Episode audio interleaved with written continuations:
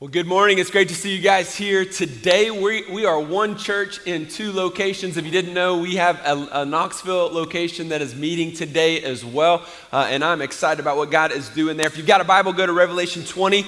Excited about next Sunday. It is Southern Sunday. And so if you are new to F C or maybe forgot what that is about, first of all, I'm going to be making my famous cookie butter pie. And I challenge you to beat me.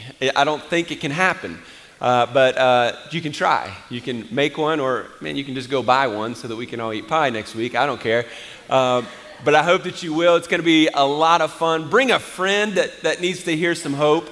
Uh, bring a friend that needs to, to hear the gospel. Uh, we've got a guest speaker that you're gonna enjoy. It's gonna be a lot of fun, and uh, just gonna be a, a day that we can enjoy the gospel, have a lot of fun together, and uh, eat some good food. Um, one of the reasons why we do that is we want to see people hear the gospel. We want to see people receive Jesus uh, because we want people to get saved and go to heaven. Is that, is that what we want, right? You excited about that? We want people to experience the gospel, to experience the freedom that we have in Christ, and, and, and enjoy heaven one day with us. And uh, that brings a, a really good question uh, that I want to wrestle with today, and that is, who's going to heaven? I mean, I've never met anybody who thinks that they're not going to heaven. Have you? It's like I've never met a teenager, a college student, you know, living like the devil. I've never met an, a, an adult living, you know, like the, the, the prodigal life or whatever, just, you know, doing whatever they want. I've never even met them who would say that, you know, oh, no, I'm not going to heaven. Everybody thinks that they're going to heaven. Even, even somebody who like, I don't even believe in God, but if there is a heaven, I'm pretty sure I'm gonna go. That, that's kind of the typical view. Everybody thinks they're going to heaven. Um, if you didn't know, I was born right outside of Columbus, Ohio. And so my mom and dad, born and raised that in that area. So they love, now don't, don't hate me when I say this, but they love the Ohio State Buckeyes. Like they, there's a couple in the room, okay? So so I was I was raised like all the way up till twelve, like rooting for the Buckeyes, and so I've I've since met Jesus, and I live in Knoxville, and I I was at the game yesterday again. I think I'm I think I'm the lucky you know token for for the year. So anyway, um, we we my my mom had passed away. My dad wanted to go see some family and just kind of have a nostalgic tour of of his hometown, right? And so.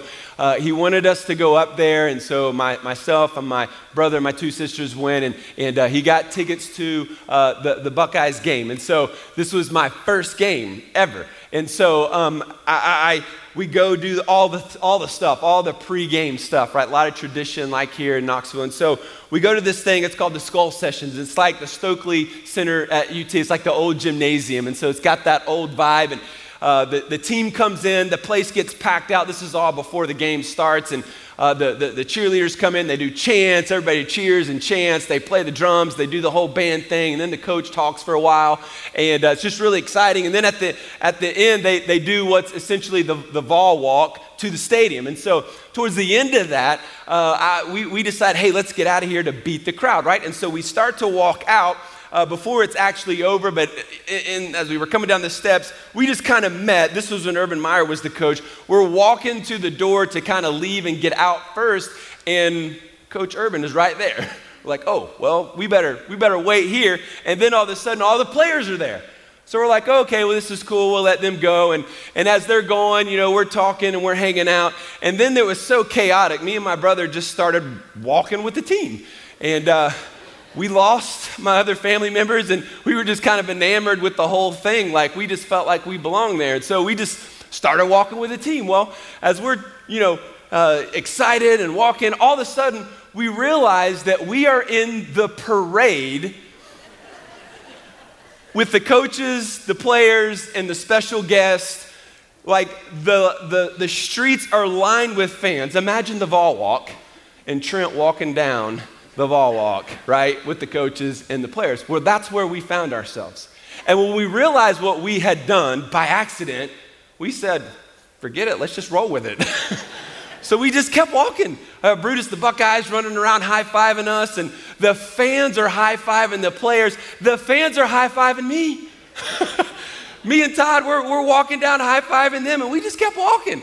You know, I just kind of learned that if you just act like you belong, nobody tends to ask you what you're doing there, right? So here we are, you know, this amazing experience. And now we're about ten, fifteen yards from the stadium, and we think, oh my gosh, we're getting ready to walk in on the field. Like, this is amazing, right? This is a dream come true. We're going to be hanging out with Urban and all the players on the field. And we just kept walking and high-fiving people and laughing and smiling. And, and, and, and right as we get to the door, I'm telling you, my foot is in the door frame.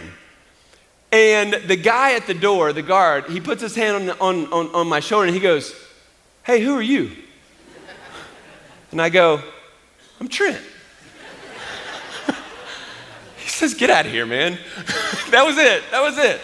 We were close. I was so close. But the experience is something that me and my brother laugh about all the time. We think about that day. And, and what's, what's funny about that story, and I, I guess it's kind of not funny about that story, how I can relate it to our time today, is that some of you are, are, are a lot like me in that scenario. No, you are not trying to get into a stadium, but you think that you're going to get into heaven. And you see, you think that if I just walk with all the other people and I just kind of act like I look like them and I kind of act like them and, and, and I can kind of blend in, that there's going to be something that is special about you. And that on your own, you're just going to get to the gates of heaven and they're just going to let you in. But unfortunately, some of you are lying to yourselves. Like me, you're just faking it. You're, you're, you're pretending. You're pretending that you belong. You're pretending that you are on the right path.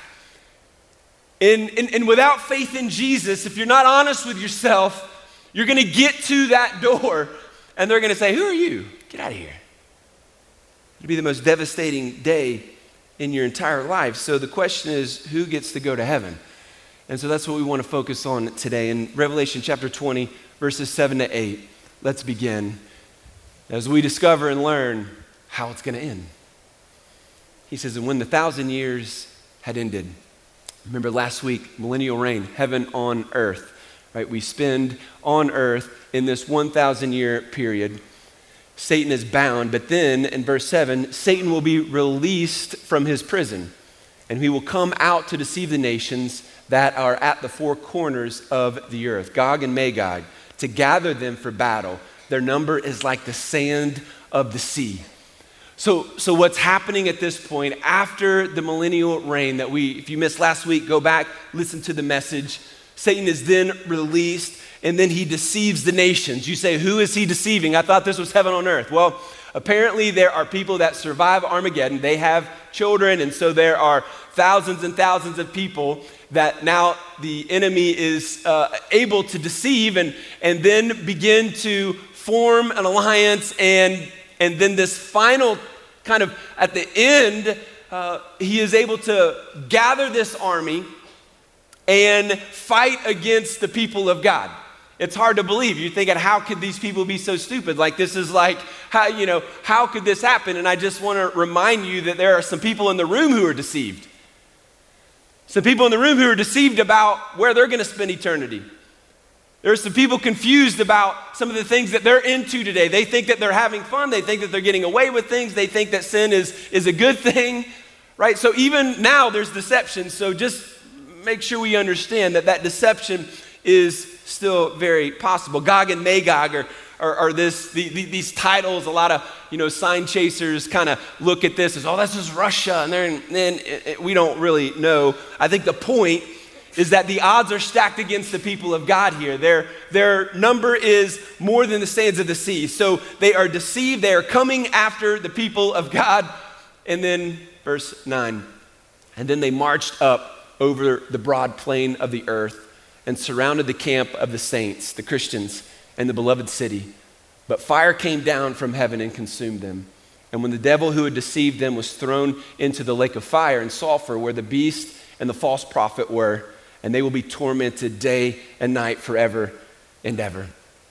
So right when the battle was about to begin, right, God sends fire and destroys the entire uh, evil army set against the saints. So at that point, Satan is then thrown into the lake of fire. He says to be tormented day and night. This is how it ends. Let's keep going. Verse eleven.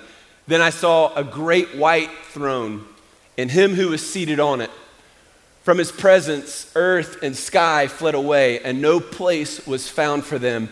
And I saw the dead, great and small, standing before the throne, and books were opened. Then another book was opened, which is the book of life. And the dead were judged by what was written in the books, according to what they had done. And the sea gave up the dead who were in it. Death and Hades gave up the dead who were in them, and they were judged, each one of them according to what they had done. Then death and Hades were thrown into the lake of fire. This is the second death, the lake of fire. And if anyone's name was not found written in the book of life, he was thrown into the lake of fire. It's a very sobering passage, very um, heavy passage. At funerals, people often are asking the question, well, where is my grandmother? Where is my grandfather? Where, where is this person right now? And And funerals tend to get our minds focused on the end. And, and uh, it's a it's a very valid question, right? And, and in fact, I think all of us should should really ask this question. What happens when a person dies? Like what is what is happening uh, to unbelievers? What, what is happening to uh, believers? In that very moment, uh, this is what is called the intermediate state before this final judgment, before the second coming of Christ, that we've talked about, like what happens in this intermediate state when someone passes away and then before the second coming occurs. Well, for believers, the scripture is clear. When we die from this earth, we, we die and we immediately wake to be in the presence of Jesus. Jesus told the thief on the cross, today you will be with me in paradise. Jesus said, Father, into your hands I commit my spirit. Paul said to be absent from the body is to be present with the Lord. And so the soul of the believer awakes to be in the presence of Jesus and then remains there until the second coming. And after the second coming, remember last week, the dead in Christ rise. The, the soul is then reunited with a glorified body in that moment. Thousand year millennial reign takes place and then the final judgment. For someone who rejects Jesus, they go to a place the Bible calls Hades. In verse thirteen here, it says, death and Hades gave up the dead who were in them. So the Bible uses two Greek words used to describe hell. The first is Hades and the second is Gehenna. Hades is this place that, that if an unbeliever dies, they would spend this place. It's still what we would consider hell, in Hades, in this intermediate state, until they are resurrected at the final judgment. And then at the final judgment, what we read here is this lake of fire, this description of, of, of isolation and torment and, and, and pain and judgment for those who reject Jesus. And the lake of fire is the, it comes from this idea of Gehenna. Now, some people will, will say, well, Gehenna is a real place outside of Jerusalem. They burnt trash there and it was just a place. And, and uh, sure, people after a thousand years after Jesus, that kind of developed, but but there's no real concept of that in Jesus's day. And and uh, the the idea here that Jesus is is teaching us is that this is a real place, is a place of a conscience state. Because when the Bible says they will be tormented, that means that they will literally have a conscious understanding of where they're at and what is happening to them. And so, in this very real place, they will spend eternity. And so he says this is what is happening at this great white throne judgment. He comes back, right, defeats, raises those who are dead. Death and Hades are, are, are, are relieving and giving up the dead to be judged here at the great white throne. Now, so what is happening at this great white throne? And so a couple of things. First of all, unbelievers are judged by God. This is not a place where believers will be. So as believers, we don't have to worry about the great white throne judgment, but those without faith will stand before Christ at this judgment. Uh, unbelievers are judged. Hebrews nine twenty-seven says, and just it is appointed for man to die once, and after that comes judgment. Acts seventeen thirty-one says he has fixed the day on which he will judge the world in righteousness by a man whom he has appointed. So the unbelievers will be judged. In verse twelve, he says the books will be opened. Two sets of books. The book of life will be opened. And those names that are written in the book of life are those who have faith in Jesus, evidenced by their faith and good works that they live during this life. The other book that is opened is the book of records. And the book of records contains every single sin an unbeliever has committed. And as they stand before God at this great white throne judgment, they will be judged by their actions. Every evil thought, every evil deed, every lustful thought, right? Every lie, every every uh, thing that they stole, every evil um, action will be laid bare before God. And the final basis of their judgment is their rejection of Jesus Christ as their Lord. Now, some of you would say, well, I'm not rejecting him. I mean, I, I'm not rejecting him, and I want to be clear.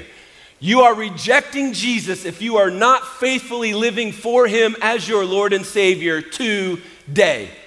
Some of you are banking on a prayer that you prayed when you were seven years old. You've been living like Satan ever since. And I want to warn you today that just because you were baptized or some preacher said that you are going to heaven now does not mean that you are. So when we read the scripture here today, let the weight of the reality of this judgment take hold of your soul. The book of records will hold us accountable. It means every action will be held accountable. It means that as believers today, we don't need to get back at people. We don't need to bring our vengeance upon them because they will be held accountable. And on this day, they will. So the question is, what are we doing with Jesus today? What are you doing with Jesus today? You living for him, or are you ignoring him? You living for him, or are you rejecting him as Lord? And, and, and, and the ultimate question is, is our name written in the book of life?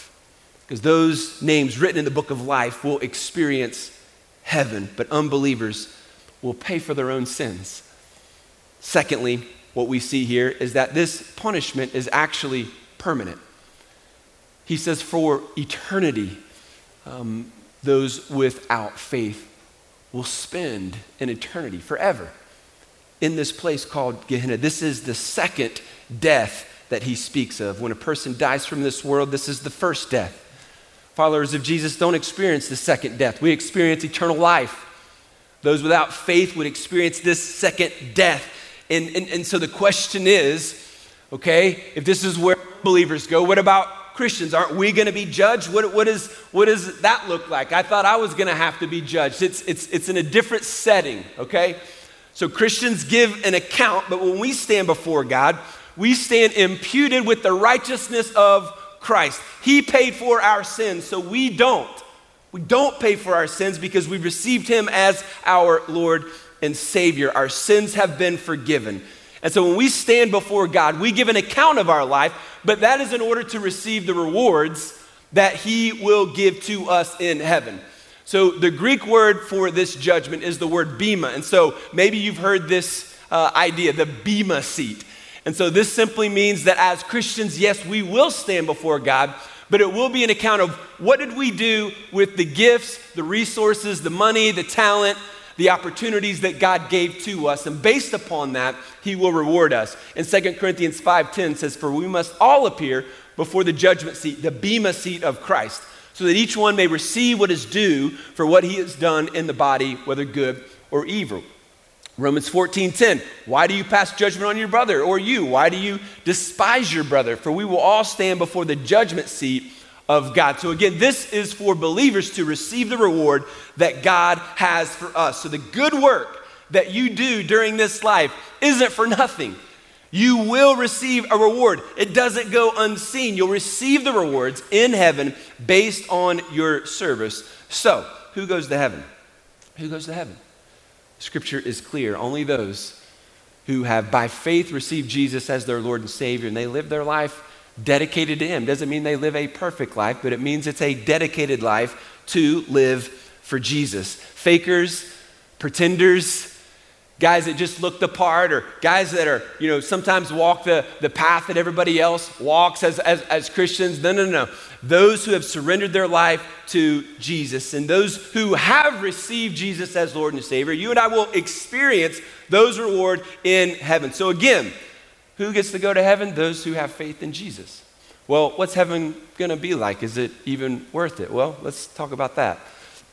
Here's what he says in Revelation twenty-one. Flip over a page in your scripture. And he says, "Then I saw a new heaven and a new earth.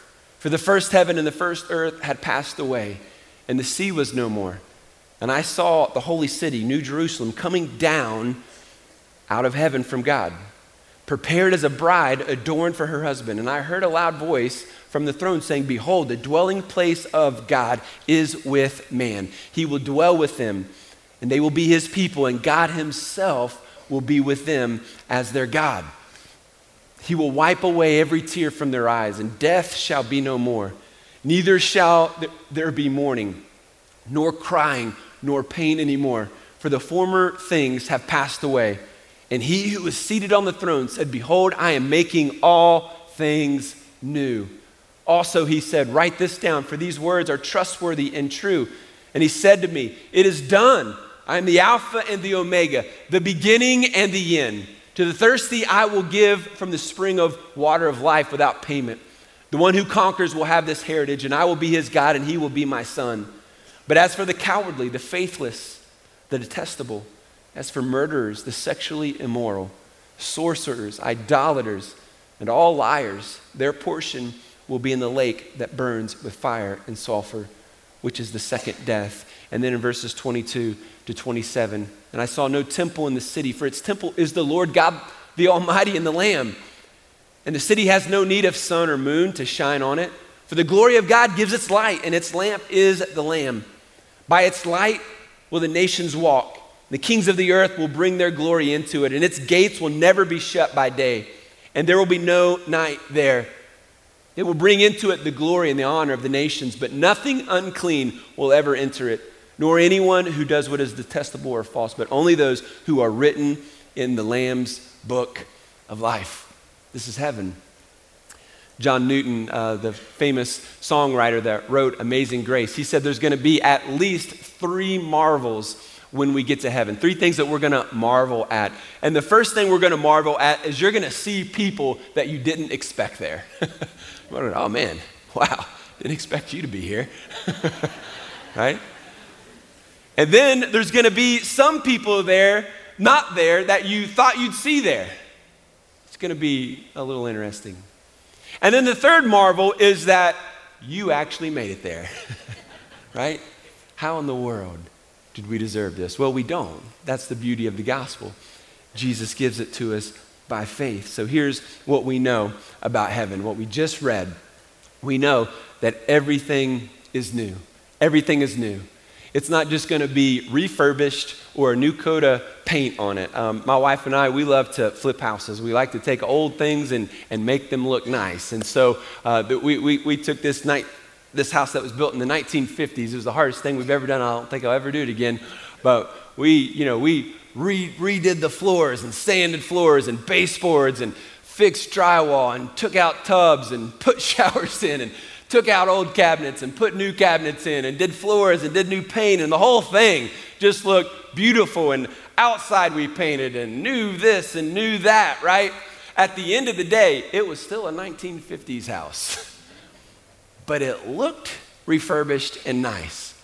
And, and and then you couple that with, you ever walked into a like a brand new house that just got finished, like the builders just, you know, the clean like baseboards that don't have any edges that are kind of like off center or whatever, and, and it was it's just this fresh, and you got this fresh paint, there's no dents or scratches, all the appliances are new, the air conditioners, the, the vents are, everything smells great, right? It's just like, oh man, I love this new fresh place, right?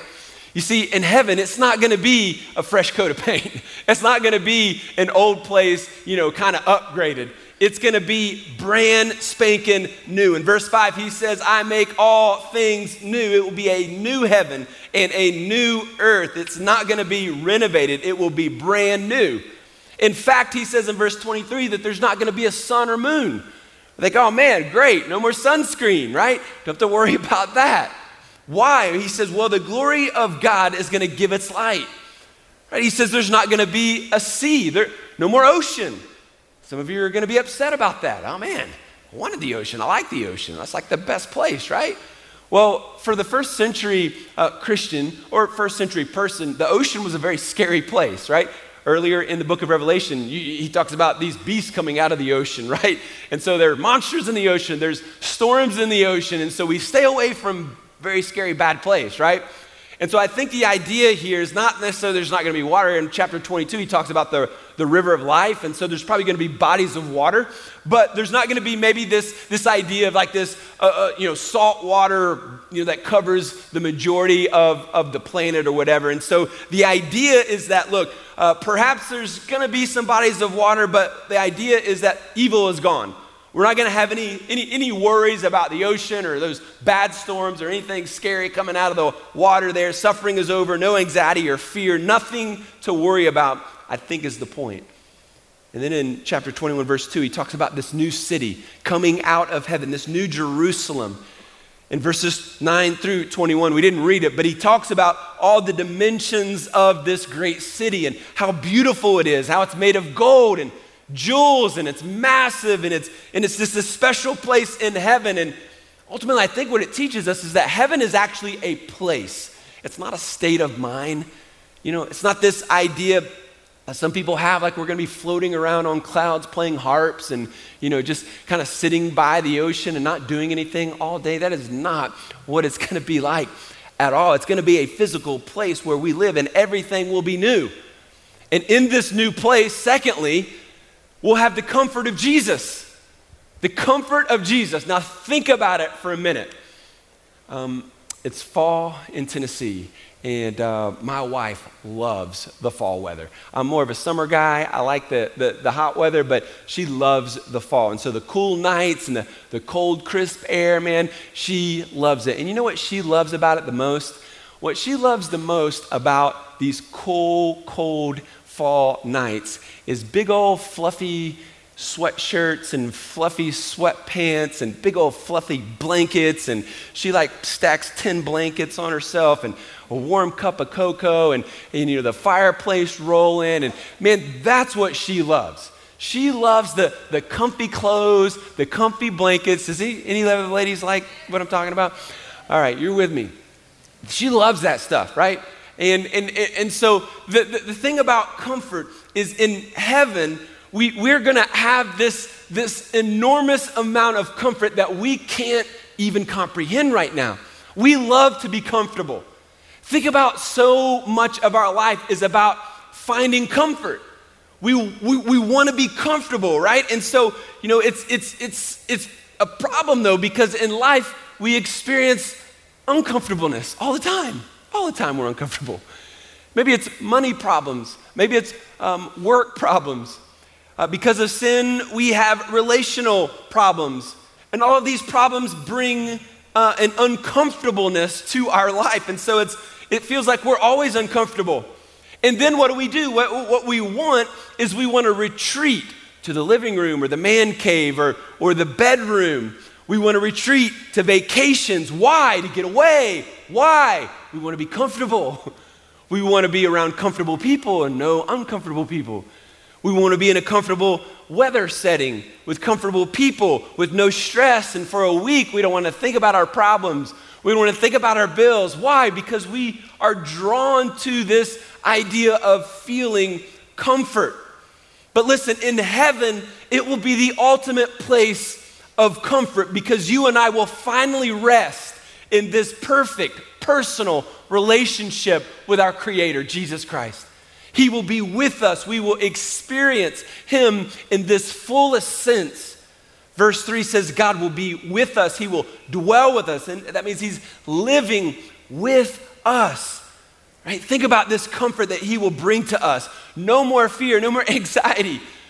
We'll be comfortable in our own skin, right? We're, we're going to experience this new city coming down from heaven. In verse ten, he talks about this, right? That means it's a real place, a new body, new place, new place for us to live. We're going to, we talked about it. We're going to eat there. We're going to enjoy food. We're going to enjoy relationships. We're going to hug each other. We're going to recognize each other.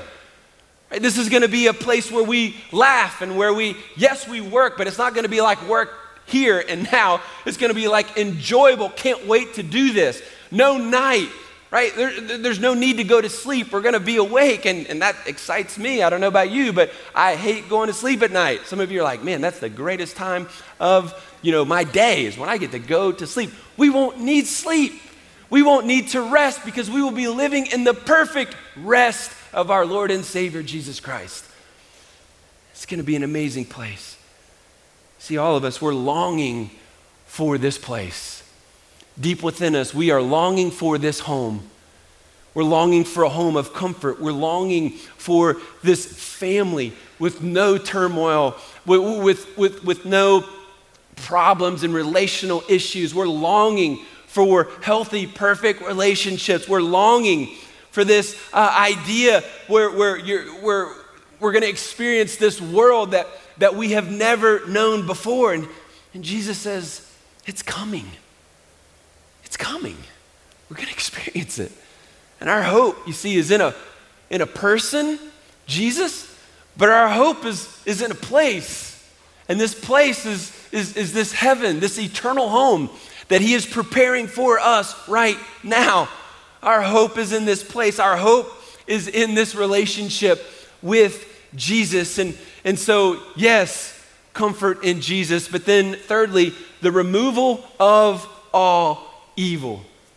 So everything that sin brought into the world, that cursed the world, will be removed. The curse of the world is gone. The devil is in the lake of fire for eternity. So there will be no more tears, no more sorrow, no more crying, no more pain, no more death. The curse of sin is forever gone. So no storms or earthquakes or disasters or anything like that. No more hunger, no more thirst. All evil is removed. And then in verse three of chapter twenty-two, he says, no longer will there be anything accursed, right? No, no curse on the world because of sin, but the throne of God and of the Lamb will be in it, and his servants will worship him. His servants will worship him. And so the next thing that's going to be in heaven is incredible worship, like incredible worship. Now, worship is not just singing, right? And so for all the guys, listen, listen to me for a second. It's not going to be like we're in a choir singing, because that doesn't sound like heaven to me. I've, I've been in worship services where there's a bad choir, there's bad voices, and the worship pastor's proud, and he gets up and he says, man, this is what heaven's going to be like. And I'm thinking, I pray to God not. Because I don't want to go to this. This is not, I don't care how great a worship service we have, it's not even going to be close to heaven. Not even close, right? It's not just about singing. Everything that we do is an act of worship to God. How you go to work, how you talk to your spouse, how you treat your kids, how you treat your parents is an act of worship. Every act that you and I do on this planet is an act of worship, right? We, we are responding to God with the way that we talk and act and live our life out of worship, or, or we are dishonoring him. And then we respond to him in worship for what he has done and what he is doing in our life and for who he is. And so this is what heaven will be like. We'll be responding to him for what he has done, for who he is, for eternity. So everything that we do will be for him. Our work, our enjoyment, our food, everything that we do in heaven is going to be completely for Jesus. That's why it's heaven. We are finally in a state where we're able to do that, to bring him glory and to bring him honor. It will be so fulfilling and, and, and so amazing. We can't even comprehend it. Incredible worship. So who gets to go to heaven? Who gets to go to heaven? One more verse and then we'll close. Chapter twenty-two, verse seventeen. It says, the Spirit and the bride say, come. And let the one who hears say, come. And let the one who is thirsty come. Let the one who desires take the water of life without price. You see, the reality is, here's what you need to know. Every single one of you are invited to heaven. You're invited to heaven. And you get to decide, are you gonna reject Jesus? Are you gonna, are you gonna pretend and just kind of walk around like you look like a Christian and kind of dip your toe in the church from time to time and, and, and, and lie to yourself and say, yeah, I'm going, I'm going, you going? Yeah, I'm going. I don't really know, but I think I'm going, but I don't know about you. Or you could say, oh man, great white throne judgment doesn't worry me because I know who I am in Christ. I know I've had a journey. I've, I've had a lot of ups and downs. I know I struggle with sin today, but I know one thing. I've surrendered my life to Jesus. And for that, it's nothing I have done. It is all a work of his grace and mercy in my life. And for some of you, you're just not thirsty. You're not thirsty for Jesus, that is. You're thirsty for sin. You're thirsty for your way. You're thirsty for rebel, rebellion. You hear me preach. You hear your parents talk. You hear people in your life try to guide you, friends, and, and, and you reject that. That's evidence of rebellion, rebellion in your life. You're not thirsty for Jesus. You see, the gospel is that Christ died on the cross, not just as a, a model for you and I. He died to pay for something. And the payment was what you and I owed God for living a rebellious, sinful life. It's, God can't allow sin into heaven, so we have a problem. We can't pay him. We can't go to heaven because of our sin. And so Jesus goes to the cross and he dies this death. And that was payment that God said, okay, that's enough. That, that, that satisfies my wrath against sin. He rose from the grave, proving that he was who he said he was. And so now, if I receive him by faith, I am saying, I trust that the death, burial, and resurrection of Jesus is the payment that I need to go to heaven. So I believe he is the Son of God. I believe that he is the Savior of the world. And so I'm trusting my life with him. And I'm not just praying a prayer. I am changing my life to live my life for him. And that's where some of you miss it. Like, oh no, I prayed the prayer. Then you walk out the doors and live however you want to live. You never think about him ever again. No, surrendering your life to Jesus is that we give him our life. We live for him. You think about the Christians that would have first read this in the first century when, when the author John, the Apostle John, wrote down this vision for us. I mean, the, the, the early Christians, they were facing persecution like we've never experienced or even heard about. The Roman emperor at that time was Domitian, and he was the first emperor really to create widespread persecution uh, against Christians all over the area. Um, he was taking homes away from Christians. They would just overtake them. They were sending Christians into the arena to be torn apart by animals. Right? He was impaling them on stakes and covering them with pitch and setting them on fire. He crucified Christians by the thousands, and he just left them on the side, hanging on a cross as, as people entered the city. And John is giving them this vision of heaven. He's saying, this is what is coming. This is what your future looks like. They were facing so much suffering, and they faced it with such dignity and, and such grace and poise, and, and as they faced this with, with poise, that the more they killed the Christians, the, the, the more Christianity grew. Early church father and Christian Tertullian wrote this. He said, the blood of the martyrs is like seed. The more they killed us, the more we grew. Why? Because as they were being crucified, as they were being persecuted and killed, they were worshiping Jesus. They were singing songs. They were praying for people. They were sharing the gospel. They were kind-hearted. And when they were crucified and they were killed, everybody that was doing the killing and everybody witnessing this and watching this was, was seeing the grace by which these people were, were experiencing their death, and they were saying, man, they have something that I don't have. They're, ex- they're looking forward to something that I'm not looking forward to. And the reality is they knew and trusted that heaven awaited them. They had a living hope. You see, the way that you're living today is shaped by how you view your future. The way that you and I live today is shaped by how we view our future life. For the early Christians, they viewed their future in heaven, and so it shaped how they face the world today. You know, if you believe your marriage is, is only going to get worse, it probably will. If you think you're, you know, you're, uh, you're not going to score any points, you probably won't. If you think you're not going to get the promotion, you're probably not going to happen the way you, you, you do. And if you don't live your life based on this idea that God is, is, is, is creating in me this newness and, and he's calling me to purpose, then you probably won't live the life that God has called you to live. There's an old story of, of, of two men who were thrown into the dungeon, and they had, uh, they had to suffer hard labor for ten years. And the first man was told, just as they threw him into the dungeon, they said, sorry to tell you, but your, your wife and your children have just died. They threw him into the dungeon. The second man, they said, right before they threw him into the dungeon, they said, hey, your wife and your kids are alive and well, and they'll be waiting for you when you get out. Well, the first year passed, and drudgery and pain and suffering.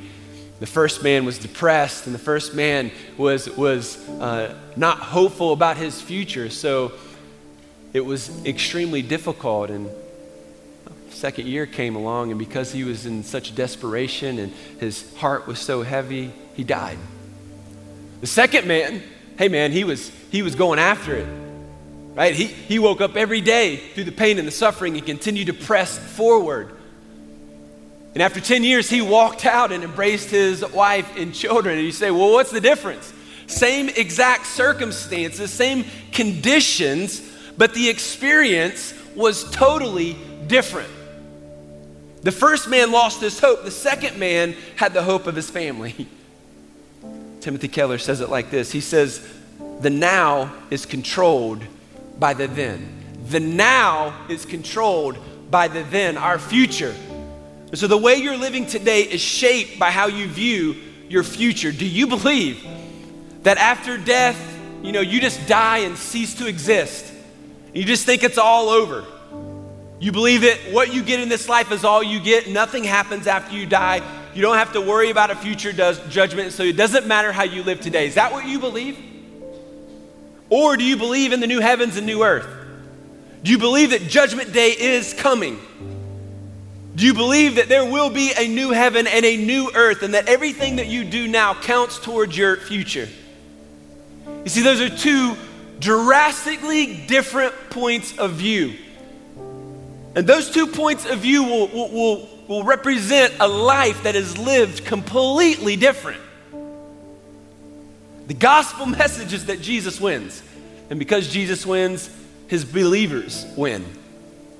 The gospel message teaches us that yes, we will face tribulation and difficulty in this life, but we will do it with dignity and hope because he will bring us through it. He will guard us. He will protect us. And one day we will see him face to face, and he will reward us with the gift of eternal life in heaven. So we're called to serve him today. We're called to share the gospel today because hell is a real place. We're called to fulfill our purpose today, not to waste time because the judgment is coming and then it will be too late. And the only difference is our faith in Jesus. I just wonder if there are people in the room who, after hearing this series and just living your life, the Holy Spirit has been working and working and working on you, and for whatever reason, you have just continued to sit in a state of rejection and rebellion, and you have not released your faith and just given your life to Jesus. I want to give you an opportunity to do that. You should just bow your heads in the quietness of this room. Instead of leading you into prayer right now, I actually want to challenge you to do something different today. I'm going to ask you in just a minute to stand to your feet and to walk out of this room and receive one of our um, volunteers, one of our pastors, who will walk with you and help you make this decision once and for all. Some of you struggle so much. Am I saved? Was it real? Do I know what I've done? Am I really going to heaven? And you're, you've been wrestling with this. Don't you just want to nail it down so that you can move forward by faith? Some of you just need to do that. And I'm going to challenge you to do that right now. Some of you have never given your life to Jesus. Some of you, if you were honest, you're a prodigal. Some of you maybe were in church for a while when you were a kid, but you lived however you wanted to live for however many years. And now you find yourself back. Maybe you're married, or maybe God just brought you here and, and uh, you're trying to figure things out. And, and the reality is you've never given your life to Jesus. And the challenge for you today is once and for all to take that step of faith. So I wonder, is there anybody in this room that would say, that is me, I want to give my life to Jesus today? And if that is you, I'm going to ask you to stand to your feet right now. Anybody at all? Just stand to your feet. Praise God. Anybody else? Anybody else? I'm just going to stand to my feet. I'm going to nail this down today. Praise God. Ma'am, I want to praise God for what's about to happen into your life. See my, my friend back here, would you just meet him and let him take you to our prayer and care room? Folks, can we give a round of applause for the decision that this woman has made? Let me ask uh, just to continue in a state of prayer as we pray today. We're going to sing a song that I know is going to bless you. And so, Lord Jesus, the weight of eternity is heavy. As a Christian, we're excited. We're hopeful. We want to turn our eyes on Jesus for this hope. There are some people struggling with, with, with uh, maybe a, a life-threatening disease. Lord, may their hope be fixed upon you. Would you encourage them with the future that they have in you? For, for others, God, we, we need to feel the weight of this final judgment, that it would spur us to invite our lost friends to church. It would spur us to share our faith so that others would experience the joy that we have and the joy that is to come. And so, God, holy, holy, holy is the Lord God Almighty, who was and is to come. And we worship him in this moment as we fix our eyes on him. In Jesus' name, amen. Thank you so much for watching this video. We'd love for you to like the video and leave a comment. And we also encourage you to subscribe and click the bell so you never miss a post from Foothills Church. To learn more about F C, just head to our website by going to foothills church dot com or by clicking the link in the description below.